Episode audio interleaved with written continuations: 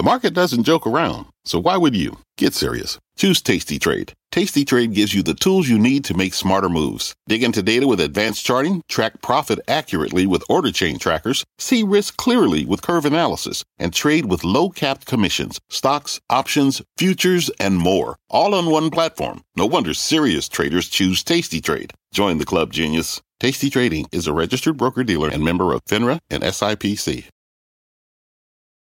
I'm Brian Sullivan, and you're listening to CNBC's Worldwide Exchange. Our show airs live weekdays at 5 a.m. Eastern. Listen in. It is 5 a.m. at CNBC Global Headquarters, and here's your top five at 5. Wall Street trying to end the week on a high note despite growing calls from Fed officials that a rate policy of higher for longer is here to stay. Call it a streaming success as Netflix user growth blows by estimates. That stock is surging pre market. Plus, we've got a big change in the C suite. Another crypto crisis casualty as yet another major exchange files for bankruptcy protection. Plus, retail warning signs as shares of Nordstrom sink ahead of the opening bell. We got the full story on that ahead. And then later on, the House may be bitterly divided but there's still proof that bipartisanship exists. A closer look at that so called Bourbon Caucus. Break out the Woodford Mictors. It's Friday, January 20th, 2023. You are watching Worldwide Exchange right here on CNBC. Good morning. I'm Dominic Chu in for Brian Sullivan today on this Friday. Let's kick off the morning with a check on U.S. equity futures after another losing session for stocks yesterday that saw the Dow and S&P post a third straight day of losses.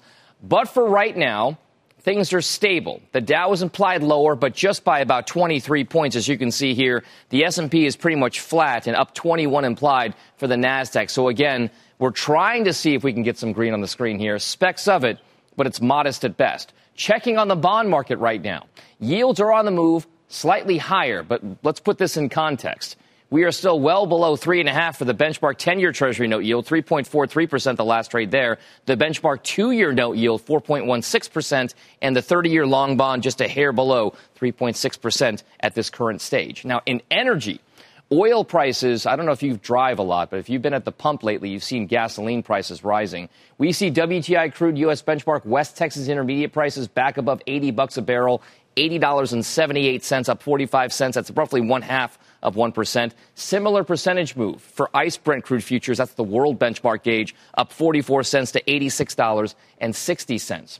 In cryptocurrencies, it was before the old regime hovering around that 17,000 mark. Now we've been watching between that 20 and 21,000 mark, and Bitcoin prices remain there. We're off about three quarters of 1% still, though, just a hair below 21,000, 20,959 and change. Ethereum prices $1,552.29. That's down about one third of 1%.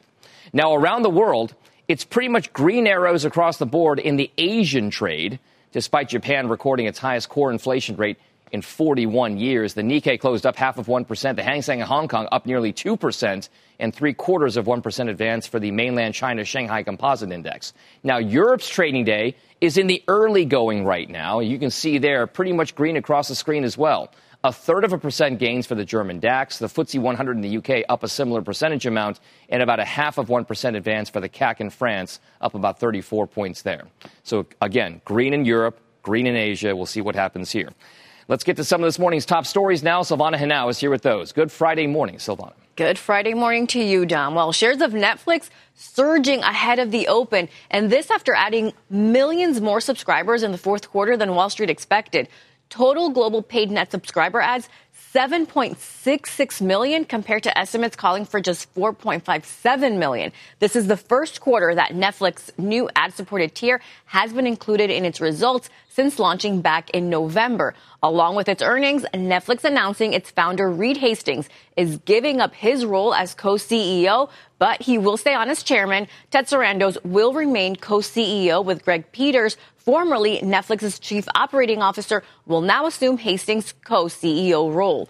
Breaking overnight, crypto broker Genesis filing for Chapter 11 bankruptcy protection, making it the latest crypto casualty following the implosion of Sam Bankman Fried's FTX. Genesis, which is owned by SoftBank Bank Digital Currency Group, owes creditors more than $3 billion, including 900 million to customers of Gemini, the crypto exchange of Cameron and Tyler Winklevoss. And the FAA says a third party contractor is responsible for last week's safety systems outage that grounded all domestic U.S. flights for several hours. The agency, which declined to identify the contractor, says staffers were working on the system when certain files were unintentionally deleted. The FAA says steps have been taken to prevent a similar outage in the future, Dom. Yikes. Thank you very much for those headlines. Back to the broader markets now. Fed officials are getting in their last licks before the central bank begins its traditional pre meeting quiet period. They go hush at that point. Speaking at an event, though, last night, New York Fed President John Williams, a permanent voting member, says he's encouraged by signs rate hikes are having their desired effect in slowing growth and keeping inflation expectations in check, but there's still a ways to go. Now, that echoes comments yesterday from Fed Vice Chair Lael Brainard, who says she supports slowing the pace of rate hikes to the more traditional 25 basis points or one quarter of 1% moves at the Fed's next meeting. Brainard adding the Fed is still, quote unquote, probing for that level of rates that will be adequate enough to tame inflation. So let's discuss this further with Aaron Gibbs, the Chief Investment Officer at Main Street Asset Management. Aaron, uh, there's, there's a lot of Fed speak about this, and, and, and it's no surprise inflation is a big problem, and it, it affects everybody, disproportionately so middle income and lower income Americans. That's the reason why it's a big deal. But you have a lot of CEOs, a lot of banker Wall Street types saying that maybe inflation has already peaked. So, what exactly is the Fed's next move? Well, I think we are going to see, much like Wall Street is predicting, uh, so that we're going to see a, a, certainly a lower pace. Uh, and you know, for for those that are saying it's looked like a peak, it has been in a steady decline since June, uh, or, or you know, a fairly steady decline. Uh, it's just we can't get it down fast enough is the real issue. Uh, and I think right now we're also struggling with the fears of inflation, which obviously hits Americans in their pocketbook, versus recession, which can also hit Americans very hard. Uh, and so those fears between inflation and recession and interest rates are really what's sort of struggling and keeping this market very focused on the macro effects um, rather than fundamentals and what companies are expected to perform over the next few months or even year. Oh, I mean, Aaron, we, have turned to you in the past uh, a lot over this uh, over the last several years to talk about some of those corporate fundamentals, the earnings picture. We're early in the earnings season right now, but things don't look terrible. They're, they're not off to the races by any means whatsoever. But is this a scenario where earnings growth is still at risk, or, are we just talking ourselves into a recession? what are the corporate results looking like right now to you? So certainly, obviously, for fourth quarter, um, they look fine. Uh, but obviously, that's in the past, and we're really concerned about what are they going to do the first two quarters of this year.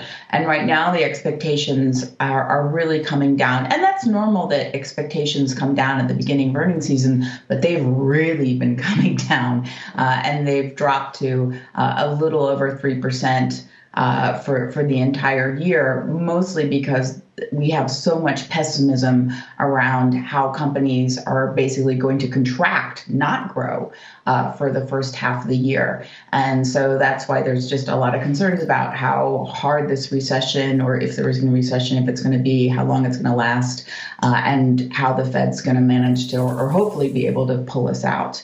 And so, right now, basically, all the hope when it comes to fundamentals is a little bit in the third quarter, but almost all of the growth is expected in the fourth quarter. So, right now, Wall Street's just going to say it's going to be really bad for the first three quarters, but we're going to get out of it by the fourth.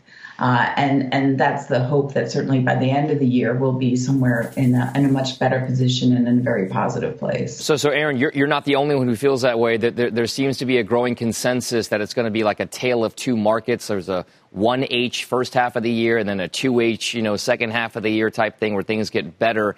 With that being said, what exactly is the opportunity? Is it is it here in the U.S.? Is it value over growth? Is it tech or is it energy? Is it international versus domestic? What exactly is the theme here, and how should you how should you position?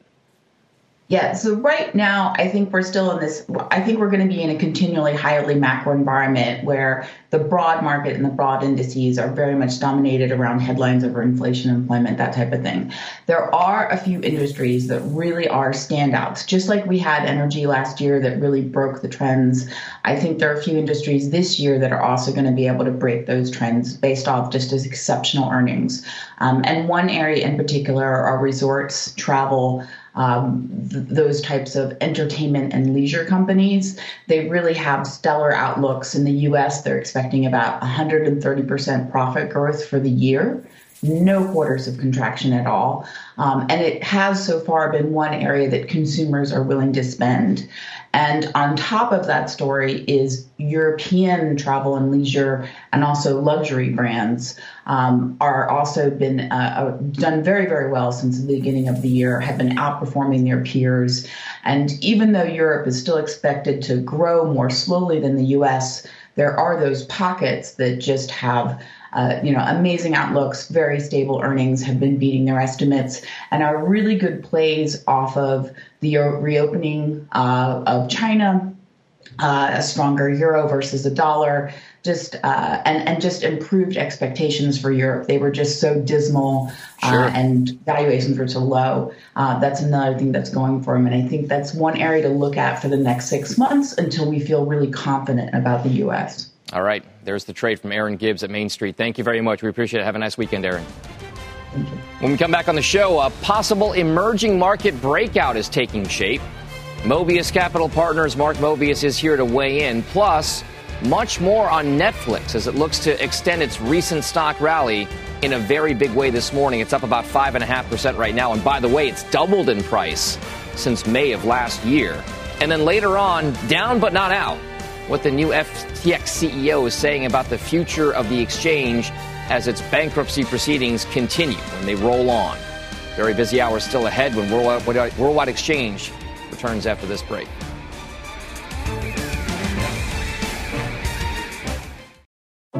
What does it mean to be rich? Maybe it's less about reaching a magic number and more about discovering the magic in life. At Edward Jones, our dedicated financial advisors are the people you can count on for financial strategies that help support a life you love. Because the key to being rich is knowing what counts.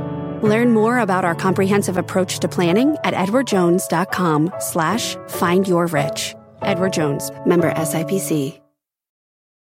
From pit lane to podium, the Las Vegas Grand Prix is providing fans a race day experience at the speed they deserve with the help of T-Mobile for Business. Our 5G advanced network solutions are powering race day operations with event-wide connectivity. From streamlined gate entry to an immersive app, giving fans blazing fast access to the sport they love. This is accelerating innovation. This is the Las Vegas Grand Prix with T-Mobile for Business. Take your business further at T-Mobile.com/now. Welcome back to Worldwide Exchange. Time now for your big money movers. First up are shares of Nordstrom.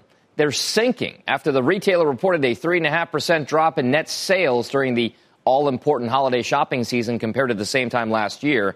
The department store chain also cutting its earnings and profit margin expectations for the full fiscal year. Those shares down 4.5% pre market.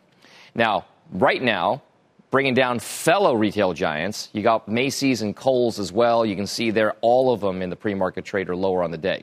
Now, Wayfair, the online retailer reportedly preparing to lay off over a thousand workers or more than 5% of its workforce.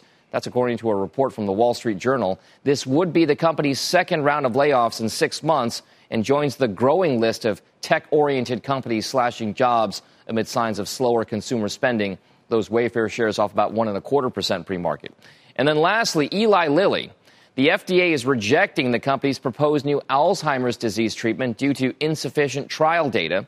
The FDA telling Eli Lilly it would need to submit data on patients who were exposed to the drug for at least 12 months.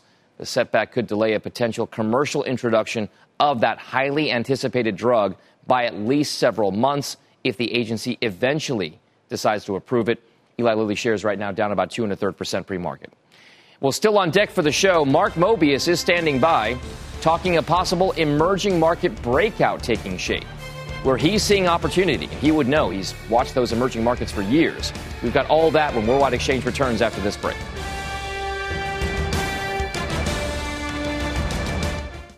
From their innovative practice facility to unmatched views from the fairway, the PGA of America is helping lower scores and elevate fan experiences with 5G solutions from T Mobile for Business. Together, we're using AI powered analytics to expand coaching tools and bringing fans closer to the pros with 5G connected cameras. This is game changing innovation. This is the PGA of America with T Mobile for Business. Take your business further at T Mobile.com slash now. Welcome back to Worldwide Exchange. While benchmark U.S. averages have faced growing pressure after a solid start to the year, one area of the market has not. We're talking about emerging markets and the iShares MSCI index up nearly 19% in the past three months and breaking above its 200 day moving average or longer term trend line. One of the biggest bull cases this year is China and its reopening plays after three years of its controversial zero COVID lockdown policy. But skeptics do remain. Citi's out there with a note this morning saying China reopening ripple effect will be much more muted than in previous economic cycles, mostly due to the consumer led nature of the recovery versus ones driven by government stimulus and investment in the past. Now, joining me now is Mobius Capital Partners founder Mark Mobius, a man who's watched emerging markets for years. You look young, but you've been doing this for decades, Mark, and, I, and I've been following along Thank closely you. for the entire ride. Now, take us through the thesis right now. What is the bull case for why emerging markets could be the place to be in 2023? Well, first of all, you must remember the emerging markets index is 30% China. So with the recovery of China, that gives a big boost to the index. Of course, uh, when China was out of the picture and was going down, a lot of people were very unhappy about emerging markets generally. But now with China coming in, uh, it looks very good. But then don't forget, other emerging markets are now recovering strongly. India is doing very well. And a lot of these other markets are uh, benefiting from a strengthening currency. It's interesting to note that the renminbi, for example, is up something like 7%. Uh, Taiwan dollar is up.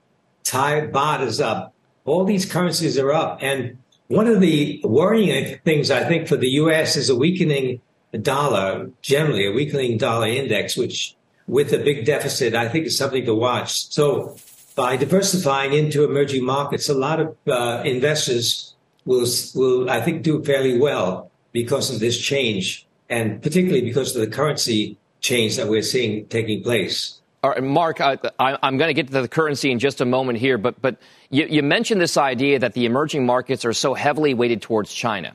There are some of those out there, investors who believe that the best days of that hyper China growth story are behind it. That it's now the world's second biggest economy, that the so called easy money has already been made in China, and that it's going to look much more like a developed market going forward. Is that the case in your mind? is China still going to, I mean, it will not grow at the pace it did over the last 40 years, but can it still be a growth mechanism for emerging markets? It's not going to be growing at the rate that it was growing 10 years ago. I mean, we had 10% growth 10 years ago. That's, those days are over. For the simple reason that the economy is so big. Uh, the Chinese economy is like the U.S. economy. With the U.S. to grow at 3% is a big, big deal.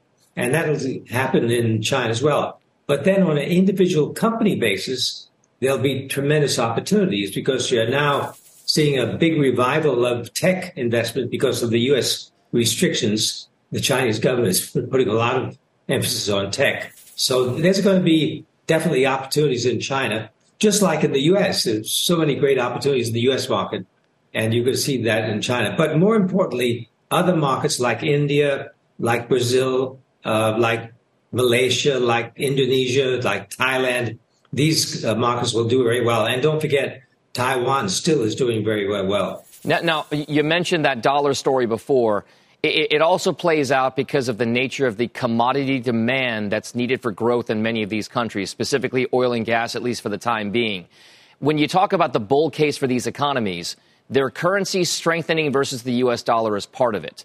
As the U.S. dollar weakens, it makes commodities cheaper on a relative basis as well. So, exactly where do you see those commodity markets really powering growth? Which parts of the market there? You mentioned a lot of names out there India, Malaysia, Indonesia. What exactly is the play for the coming 12 months? Well, most of these emerging markets are imports. The big markets are importing uh, raw materials like oil, particularly oil. China is a big importer. India is importing. The good news for India and China now is they're getting cheap oil from Russia and they're paying in their own currency. By the way, that's a very interesting sidelight to this whole situation because if they're not paying in US dollar, it explains why the US dollar is getting weaker uh, globally. But uh, most of these markets are going to benefit from a stronger currency because they'll be able to import uh, these commodities, particularly oil, uh, at a lower price. And before we let you go, we've got a few moments left here. When you take a look at the outlook for some of these currencies out there, there's a case right now that Europe is going to be better off than the U.S. on a relative basis. Weather has a lot to do with that. If the weather stays better, the economy can do better, that sort of thing. Do you believe that Europe may be a better place to invest than the U.S. going forward as well?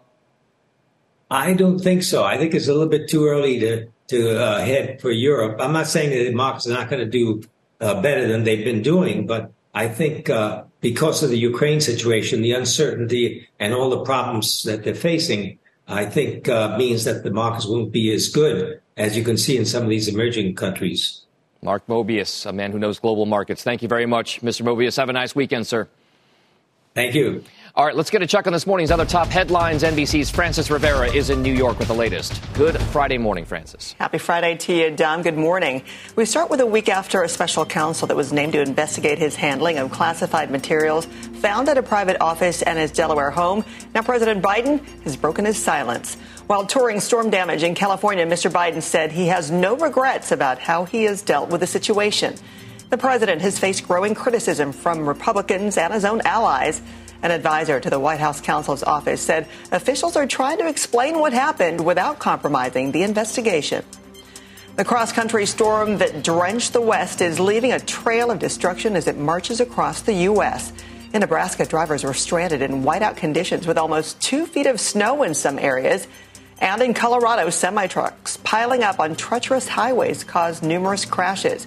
Meanwhile, further south, a tornado ripping through Columbia County, Arkansas, tearing down power lines and uprooting trees. And today, the storm will reach the Northeast, where 10 million are under winter alerts. The world is mourning the loss of one of rock music's greatest. David Crosby has died at the age of 81.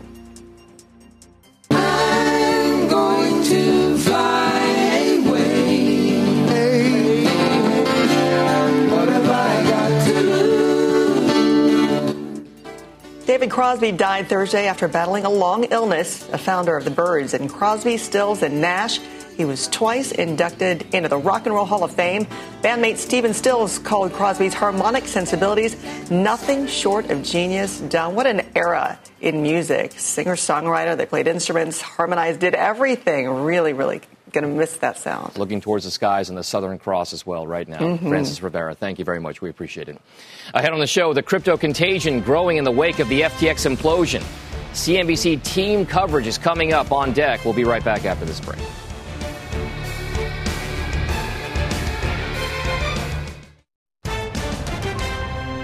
The new year shine for stocks is starting to fade a bit. The major indices poised to snap their two week winning streak, barring a major turnaround in today's session. Netflix, though, regaining some of its sparkle as the streaming giant blows past expectations on subscriber numbers, sending those shares higher. We'll dig into those results. And the latest shoe to drop in the fallout of FTX as lending firm Genesis now formally files for bankruptcy. It's Friday, January 20th. You are watching Worldwide Exchange on CNBC. Welcome back to the show. I'm Dominic Chu in for Brian Sullivan and a special welcome to all those listening on Sirius XM channel 112. It is just right now on the nose at 5 a.m. 5:30 a.m. Eastern Time here on the East Coast. Here's how stock futures are looking. We're fairly modest in these moves right now. The Dow's implied lower by just about 20 points, the S&P up by 2 and the Nasdaq up by 35. So again, modest moves Let's also hit oil prices as well. They are bid this morning. U.S. benchmark West Texas Intermediate or WTI crude prices up 22 cents or about one quarter of 1%, $80.55. $86.36 for ICE Brent crude futures, the world benchmark gauge. That's up about 20 cents a barrel, up about one quarter of 1% as well. We've also got breaking news this morning and a market flash on Alphabet, the parent company of Google and YouTube, just announcing a short time ago that it is cutting 12,000 jobs, more than 6% of its global workforce. Now, CEO Sundar Pichai telling employees in an email the cuts will affect jobs globally and across the entire company, writing that he takes, quote unquote, full responsibility for the decisions that led us here. Those alphabet shares right now up about 1% in the pre market trade. Joining me now is James Cakmak, partner at Clockwise Capital. James, it's good to see you here. We just got this breaking news. This is a scenario that is maybe not at all unexpected. It is very sad mm-hmm. anytime there are job cuts. But Alphabet is not alone here, and it's almost as if the environment has given many of these tech firms cover to cut jobs because all their peers are doing it. Will you expect more in the coming days and weeks? Uh, absolutely. Um, you know, the way we look at it is that these companies, these tech companies, made kind of the same mistakes that investors did uh, last year. So when you had this huge pull forward in demand because of COVID, you know, accruing to these tech companies, uh, that growth was extrapolated on a go forward basis, which is why you had such disappointments in 2022 because they under earned relative to those expectations that you saw in 20 uh, that accrued in 20 and 21. And I think that the mistake that companies made is the same thing in the sense that they extrapolated that growth and overhired in anticipation of the persistence of that growth. And in order to normalize back to the original growth curves in not only revenue, but also uh, labor uh, with their respective companies, they had um, to, to, reduce the labor force. And uh, it's an unfortunate byproduct of of COVID, uh, where um, you know we're seeing these layoffs happen now. Um, but at the end of the day, we, this is also what the silver lining is that it's a more of a return to normalcy in terms of estimates as well as headcount growth. Well, you know, what's crazy about this is, again, it sounds very perverse, but you and I both know it, that oftentimes when companies, tech or otherwise, announce large scale job cuts to save costs, the stock prices mm-hmm. go up because investors cheer it as a as a cost discipline thing for CEOs in the C-suite. Is is yeah. this kind of move? Are these kinds of moves that we've seen from the likes of Amazon, from Microsoft, from now Alphabet and others? Is it enough to make that tech turnaround trade take shape in 2023? Is that the catalyst it needs after a dismal 2022? Well, I wouldn't say the, the job cuts are, are the catalyst, but I think the, the catalyst is that um, you know, our, our headline for our 2023 outlook piece was that bad news will be bad news again and good news will be good news again. Um, because as estimates, so what happened was, you know, you had this growth curve expectations, and then when everything was pulled forward, everything came up here. But in order to come back onto the original curve, you had to perform below the curve. And that's what happened with all these tech companies in 2022 with the terrible numbers that you saw. I mean, that's why Netflix, you know, was able to grow 18 million subs in uh, 2021 and only 9 million in 2022.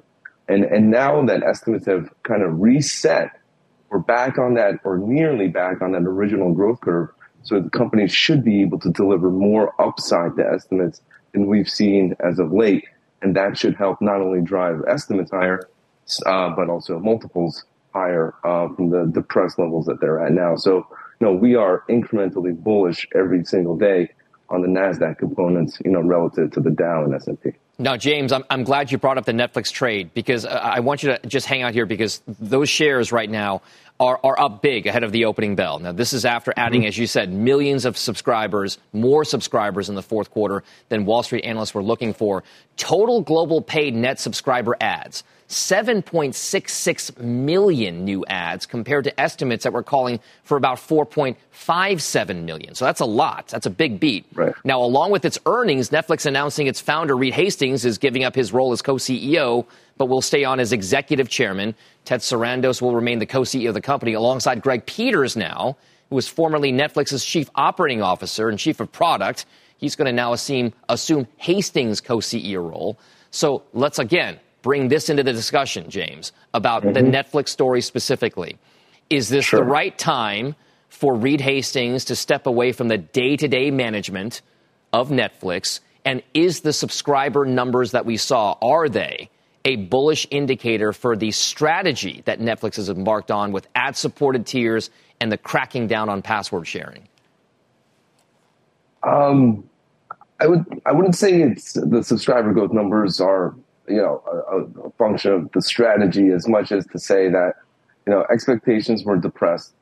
Um, yeah, yes, their strategy and their international growth efforts and their international content proliferation uh, continues to impress, and obviously introducing a new ad tier um, and uh, and um, and password uh, crackdown does provide upside risk to estimates. But know, I, I, think at the end of the day, it's scale matters the most. You know, in the eyes of consumers, we view net uh, content as a hub and spoke uh, for consumers, with Netflix being the hub and every all the other content providers being the spokes. And the spokes are churnable and cancelable but the hub is not. You know, so that's kind of our our investment case around Netflix. And and at the same time, you do have valuation support that you didn't before. And as it relates to the the CEO change, I do think it's the right time because you know he's been there a very long time. He's a founder, obviously, and we've finally been through. We've cycled through the uh, the impact of COVID on the numbers for the most part. So now it's just execution uh, at this point, and I and I think it's a brilliant move to have um, the content guy and the operational guy as co-CEOs because both of them are equally important and uh, and tenured at the firm, and and both of them understand how much scale advantages matter uh, in this world, and uh, we think it's just going to be increasingly challenging uh, for the competitors out there, and and Netflix. Um, is, is in a very good position, and if we can finally say we have valuation support on a stock, which you know we didn't have, um, you know, for as long as I can remember. I mean, significant news, of course, last night with Netflix and those numbers, and again, significant news on a sadder front this morning for shares of Alphabet and Google's parent company there with the job cuts. James Cakmak, thank you very much. Have a nice weekend, sir. Thank you. All right, to a developing story now on crypto broker Genesis, officially now filing for Chapter 11 bankruptcy protection. It marks the latest crypto casualty in the wake of the implosion of Sam Bankman Fried, SBF's FTX exchange and that failed firm is due back in bankruptcy court later on today, where fireworks could erupt as those proceedings roll on. We have team coverage of this major story this morning in crypto. Mackenzie Sigalos is tracking the latest on the Genesis story, and Eamon Javers is following the FTX proceedings. Uh, Mac, we'll start with you. Can you walk us through that filing and just how significant it is to Barry Silbert's digital currency group. Barry Silbert has been one of the faces of cryptocurrency going all the way back to the infancy of that product. Hey, good morning, Dom. So, Genesis filing for Chapter 11 bankruptcy last night came as a surprise to virtually no one. It's had withdrawals halted since November, which is also back when the Wall Street Journal reported that Genesis was looking for an emergency bailout of $1 billion and could not find any takers. But even though we knew it was coming, it's still a significant hit to Barry Silbert's crypto empire. Now, in terms of the filing that went up on the court docket late last night, we're specifically talking about the crypto lending business at Genesis. The company's derivatives and spot trading business will continue unhindered, as will Genesis Global Trading. The company listed over 100,000 creditors with Gemini at the top of that list. It also had aggregate liabilities potentially as high as $11 billion. This puts Genesis alongside other fallen crypto exchanges and lenders, including BlockFi, FTX, Celsius, and Voyager in terms of how we got here. Now, even though things went south for Genesis in November, problems at the company really go back to this spring and the now bankrupt crypto hedge fund Three Arrows Capital. Genesis had loaned them over $2.3 billion worth of assets, and that's part of why the Genesis failure is so hard on its parent company, Digital Currency Group. DCG was forced to take over its billion dollar liability stemming from the 3AC collapse. So DCG itself now owes a growing debt of more than $3 billion in this sort of endless knock on contagion effect. It's also worth noting, Dom, that Coindesk, another DCG property, is reportedly looking for a buyer, and there are reports that DCG has suspended dividends this week in an apparent effort to save cash. Okay, so so this is important because you mentioned Gemini, right? And, and, that's the Winklevoss brothers who run Gemini. And Barry Silbert at DCG, they've been locked in this very heated exchange for weeks now. Gemini is listed as the top unsecured creditor, as you point out. Now, we heard from Cameron Winklevoss last night where does Gemini fit into the story here? Why is exactly is there so much animosity right now growing between Silbert and the Winklevi? Yeah, it's a great question. So Gemini is a huge part of this Genesis bankruptcy. Last night's filing lists the 50 largest unsecured creditors, and Gemini is at the top of that list by a mile. $765.9 million, more than $300 million up from the next creditor on the list. And Gemini was linked to Genesis through an offering called Earn, this nearly two year old product from Gemini that promoted returns of up to 8% on customer deposits. With Earn, Gemini loaned client money to Genesis for placement across various crypto trading desks and borrowers.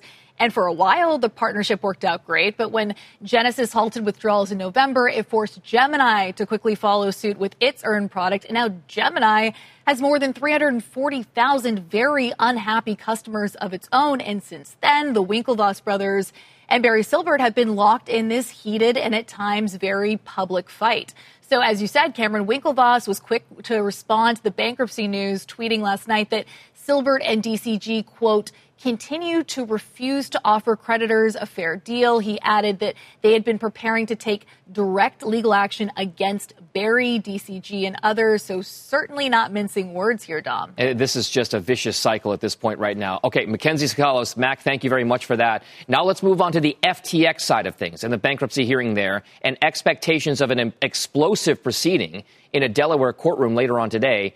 Eamon Javers has more on that story. Eamon. Yeah, good morning to you, Dom. We saw this dramatic late filing yesterday by FTX's former compliance officer alleging conflicts of interest and wrongdoing by Sullivan and Cromwell. That's the law firm that's now representing FTX in this bankruptcy proceeding here in Wilmington, Delaware. In a 17 page document, Daniel Friedberg alleges that Sullivan and Cromwell overbilled FTX by millions of dollars, manipulated the bankruptcy filing to generate fees for the firm, made knowingly false statements and aided and abetted securities fraud. Now, he also alleges that Sullivan and Cromwell installed John Ray as the new CEO of the firm in order to have a supporter who was in charge leading the company. Now, the judge was expected today to rule on whether the firm can proceed as FTX's counsel, but it's not clear whether he's going to be able to do that with these significant allegations that just dropped late yesterday afternoon. FTX's new CEO, John Ray, did support Sullivan and Cromwell in a filing of his own this week, saying the firm has played an integral role. Uh, Uh, in uh, the post bankruptcy period in helping to recover money for the customers. Now, other filings made this week revealed the pay scale for some of those Sullivan and Cromwell attorneys who are working on this bankruptcy proceeding, showing four attorneys are billing more than $1,000 an hour, and three attorneys are billing more than $2,000 an hour as this process goes forward. All of this comes after a day in which Ray said he's open to the idea now of reopening the FTX.com crypto exchange, telling the Wall Street Journal that everything is on the table. Dom, back over to you. So many players and so many dynamics developing there. Eamon Javers tracking all of them from Wilmington. Thank you very much. We'll see you later on. Coming up on the show here, call it bipartisan over a bo- bipartisanship over a bottle. Ylan Mui joins us with the special congressional caucus united by one particular spirit in a truly American way. Well, what Exchange is back in a moment.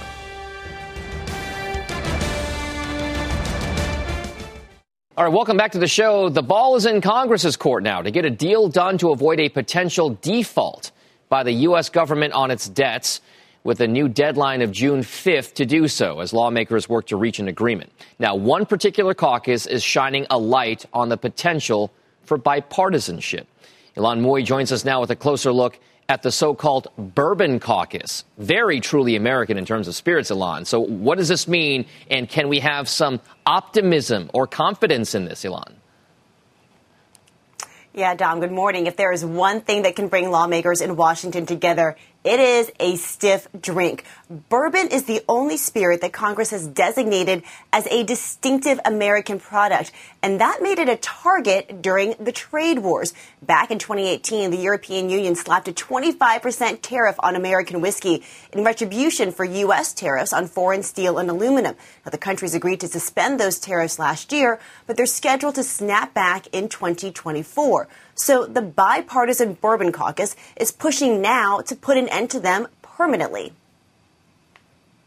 All bourbon is whiskey, but not all whiskey is bourbon. And we, we think bourbon uh, is, is, of course, the best of all whiskeys. Um, that means that public policy actually matters. According to the Distilled Spirits Council, bourbon exports dropped 18% while the tariffs were in place. Once they were lifted, sales spiked 23%. But let's be honest, Dom, it's not just the data that brings Republicans and Democrats to the table, it is the drink. With the Bourbon Caucus, um, we can be pretty popular because you, know, you go to these caucus meetings, they talk policy. We get to drink our policy. Now, Dom, all of the harsh rhetoric and political polarization today makes it easy to get cynical about Washington, especially when we talk about the fight over the debt ceiling. But at least inside the Bourbon Caucus, the proof is that the glass is always half full. Okay, so the, the, the glass is half full. I, I get that this is very tilted towards, and of course, you have two lawmakers from the state of Kentucky talking bourbon over there right now. This is very much about bourbon and tariffs. Is there any way, though, that a, that a spirit of bipartisanship can the Bourbon Caucus become contagious? I guess can can we expect some kind of a move? can, can we expect any kind of growth from the Bourbon Caucus and its talks and its efforts to kind of permeate through the rest of Congress right now with regard to the bigger topics on, on debt and, and, and, and budgets and everything else? Look, these are the kinds of things that bring people together and get them to the table. These two lawmakers couldn't be more different.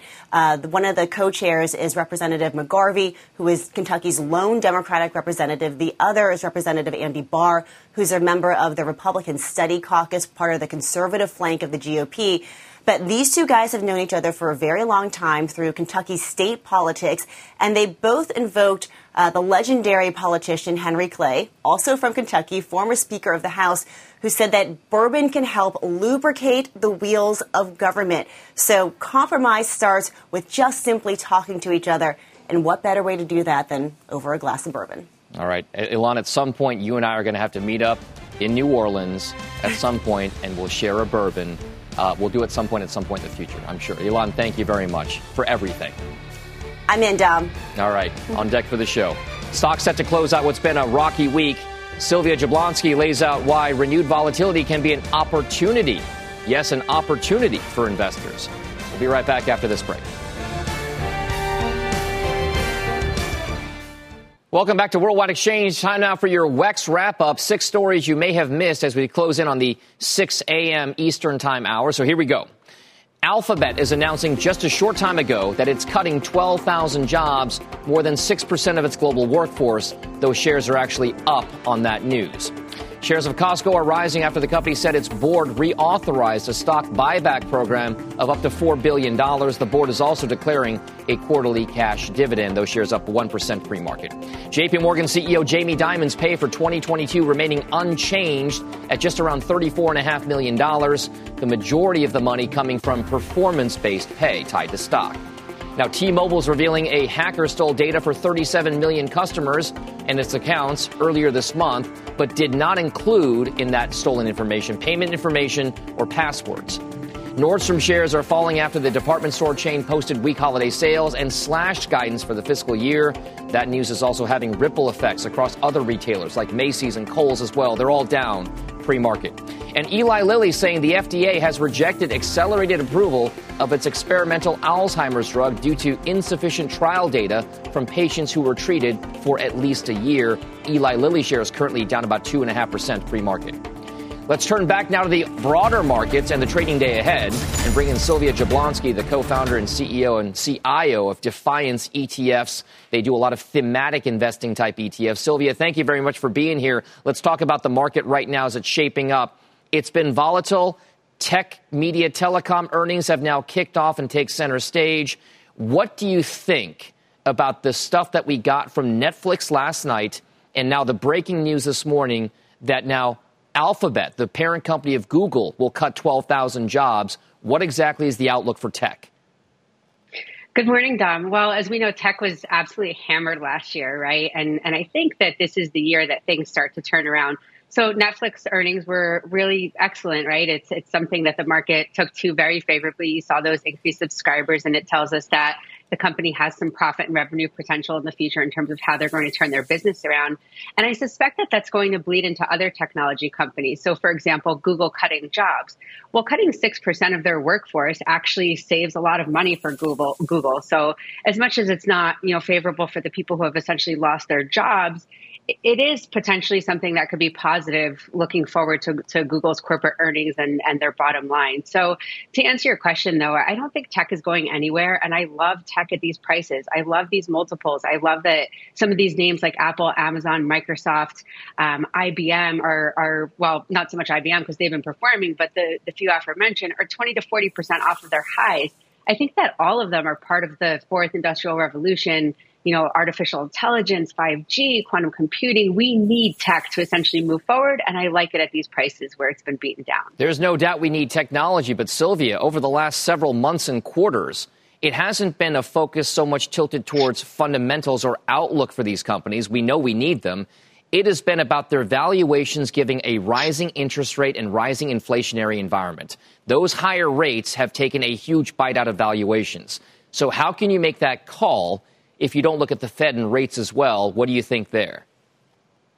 Well, I think, you know, there's sort of two ways to look at that. Number one, the Fed is closer to being finished than they are to sort of starting. And at some point when that, you know, becomes overheated, there's a chance that the Fed pulls back on it. But number two, these companies are are actually well positioned. You know, they have strong balance sheets, they have good profit margins, they have innovation, they have, you know, forward looking technologies that will be coming into the market. So I think a lot of it is honestly psychological right now. I think that, you know, higher rates and inflation definitely impacted tech's bottom line.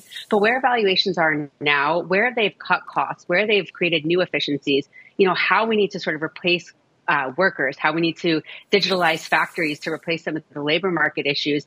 These technologies companies are going to play a big part, and you will start seeing them generate profits again.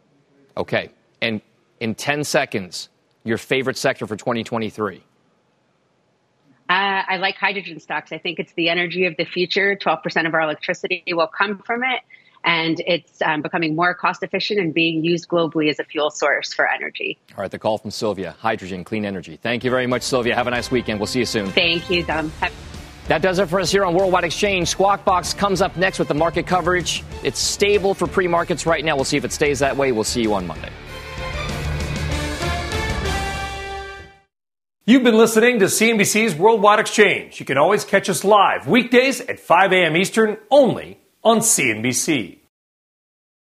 When you need mealtime inspiration, it's worth shopping Kroger, where you'll find over 30,000 mouthwatering choices that excite your inner foodie. And no matter what tasty choice you make, you'll enjoy our everyday low prices, plus extra ways to save, like digital coupons worth over $600 each week. You can also save up to $1 off per gallon at the pump with fuel points. More savings and more inspiring flavors make shopping Kroger worth it every time. Kroger, fresh for everyone. Fuel restrictions apply.